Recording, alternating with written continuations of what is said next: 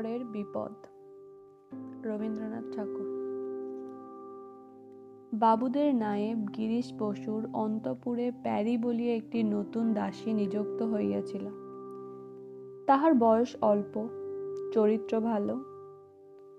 দূর বিদেশ হইতে আসিয়া কিছুদিন কাজ করার পরেই একদিন সে বৃদ্ধ নায়েবের অনুরাগ দৃষ্টি হইতে আত্মরক্ষার জন্য গৃহিণীর নিকট কাঁদিয়া গিয়া পড়িল। গৃহিণী কহিলেন বাচ্চা তুমি অন্য কোথাও যাও। তুমি ভালো মানুষের মেয়ে, এখানে থাকিলে তোমার সুবিধে হইবে না। বলিয়া গোপনে কিছু অর্থ দিয়া বিদায় করিয়া দিলেন। কিন্তু পালানো সহজ ব্যাপার নহে। হাতে পথ খরচও সামান্য, সেই জন্য প্যারি গ্রামে হরিহর ভট্টাচার্য মহাশয়ের নিকট গিয়া আশ্রয় লইল। বিবেচক ছেলেরা কহিল বাবা কেন বিপদ ঘরে আনিতেছেন?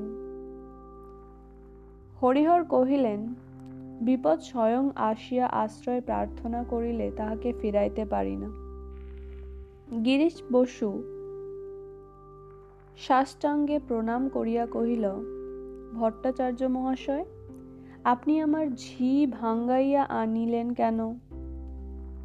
ঘরে কাজের ভারী অসুবিধা হইতেছে। ইহার উত্তরে হরিহর দু চারটে সত্য কথা খুব শক্ত করিয়াই বলিলেন। তিনি মানি লোক ছিলেন, কাহারও খাতিরে কোনো কথা ঘুরাইতে বলিতে জানেন না। নায়েব মনে মনে উদ্গত পক্ষ পিপিলিকার সহিত তাহার তুলনা করিয়া চলিয়া গেল। যাইবার সময় খুব ঘটা করিয়া পায়ের ধুলা লইল। দুই চারি দিনের মধ্যেই ভট্টাচার্যের বাড়িতে পুলিশ সমাগম হইল। গৃহিণী ঠাকুরানীর বালিশের নিচে হইতে নায়েবের স্ত্রীর একজোড়া ইয়ারিং বাহির হইল। ঝি প্যারি চোর সাব্যস্ত হইয়া জেলে গেল। ভট্টাচার্য মহাশয় দেশ বিখ্যাত প্রতিপত্তির জোরে চোরাই মাল রক্ষার অভিযোগ হইতে নিষ্কৃতি পাইলেন। নায়ের পুনশ্চ ব্রাহ্মণের পদধূলি লইয়া গেল। ব্রাহ্মণ বুঝিলেন হতবাগিনীকে তিনি আশ্রয় দেওয়াতেই প্যারির সর্বনাশ ঘটিল। তাহার মনে শেল বিধিয়া রহিল। ছেলেরা কহিল, জমি জমা বেচিয়া কলিকাতা যাওয়া হোক। এখানে বড় মুশকিল দেখিতেছি হরিহর কহিলেন, পৈতৃক ভিটা ছাড়িতে পারিব না। অদৃষ্টে থাকিলে বিপদ কোথায় না ঘটে ইতিমধ্যে নায়েব গ্রামে অতিমাত্রায় খাজনা বৃদ্ধির চেষ্টা করায় প্রজারা বিদ্রোহী হইল। হরিহরের সমস্ত ব্রহ্মোত্তর জমা জমিদারের সঙ্গে কোনো সম্বন্ধ নাই। নায়েব তাহার প্রভুকে জানাইল, হরিহরি প্রজাদিগকে প্রশ্রয় দিয়া বিদ্রোহী করিয়া তুলিয়াছিল। জমিদার কহিলেন, যেমন করিয়া পারো ভট্টাচার্যকে শাসন করো। নায়েব ভট্টাচার্যের পদধূলি লইয়া কহিলেন, সামনের ওই জমিটা পরগনার ভিটার মধ্যে পড়িতেছে। ওটা তো ছাড়িয়া দিতে হয়। হরিহর কহিলেন, সে কি কথা? ও যে আমার বহুকালের ব্রহ্মত্র। হরিহরের গৃহ প্রাঙ্গণের সংলগ্ন পৈতৃক জমি জমিদারের পরগনার অন্তর্গত বলিয়া নালিশ রুজু হইল। হরিহর বলিলেন, এ জমিটা তো তবে ছাড়িয়া দিতে হইবে।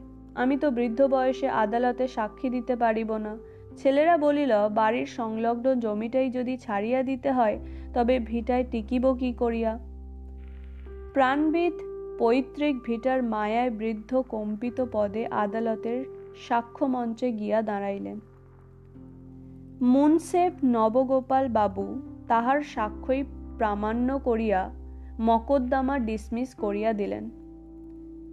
ভট্টাচার্যের খাস প্রজারা ইহা লইয়া গ্রামে ভারী উৎসব সমারোহ আরম্ভ করিয়া দিল। হরিহর তাড়াতাড়ি তাহাদিগকে থামাইয়া দিলেন। নায়েব আসিয়া পরম আড়ম্বরে ভট্টাচার্যের পদধূলি লইয়া গায়ে মাথায় মাখিল এবং আপিল রুজু করিল। উকিলরা হরিহরের নিকট হইতে টাকা লন না।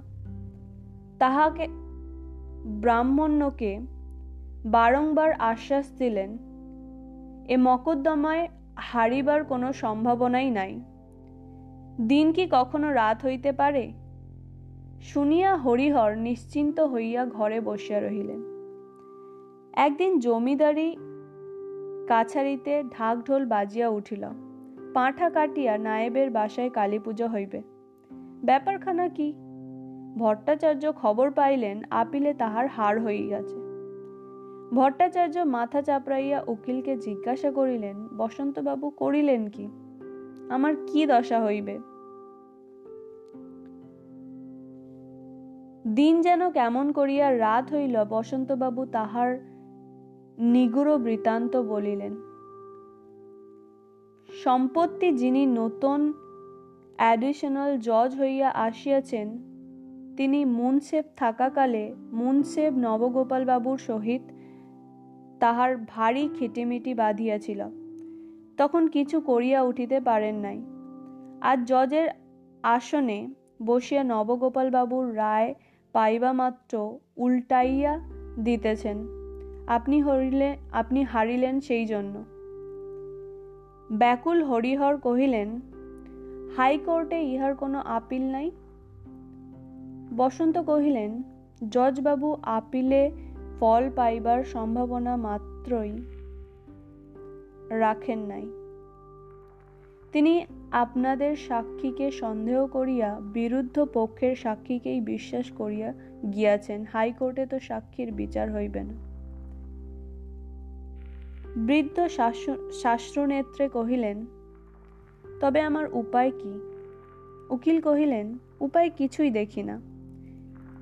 গিরিশ বসু পরদিন লোকজন সঙ্গে লইয়া ঘটা করিয়া ব্রাহ্মণের পদধূলি লইয়া গেল এবং বিদায়কালে উচ্ছ্বসিত দীর্ঘ নিঃশ্বাসে কহিল, প্রভু, তোমারই ইচ্ছা।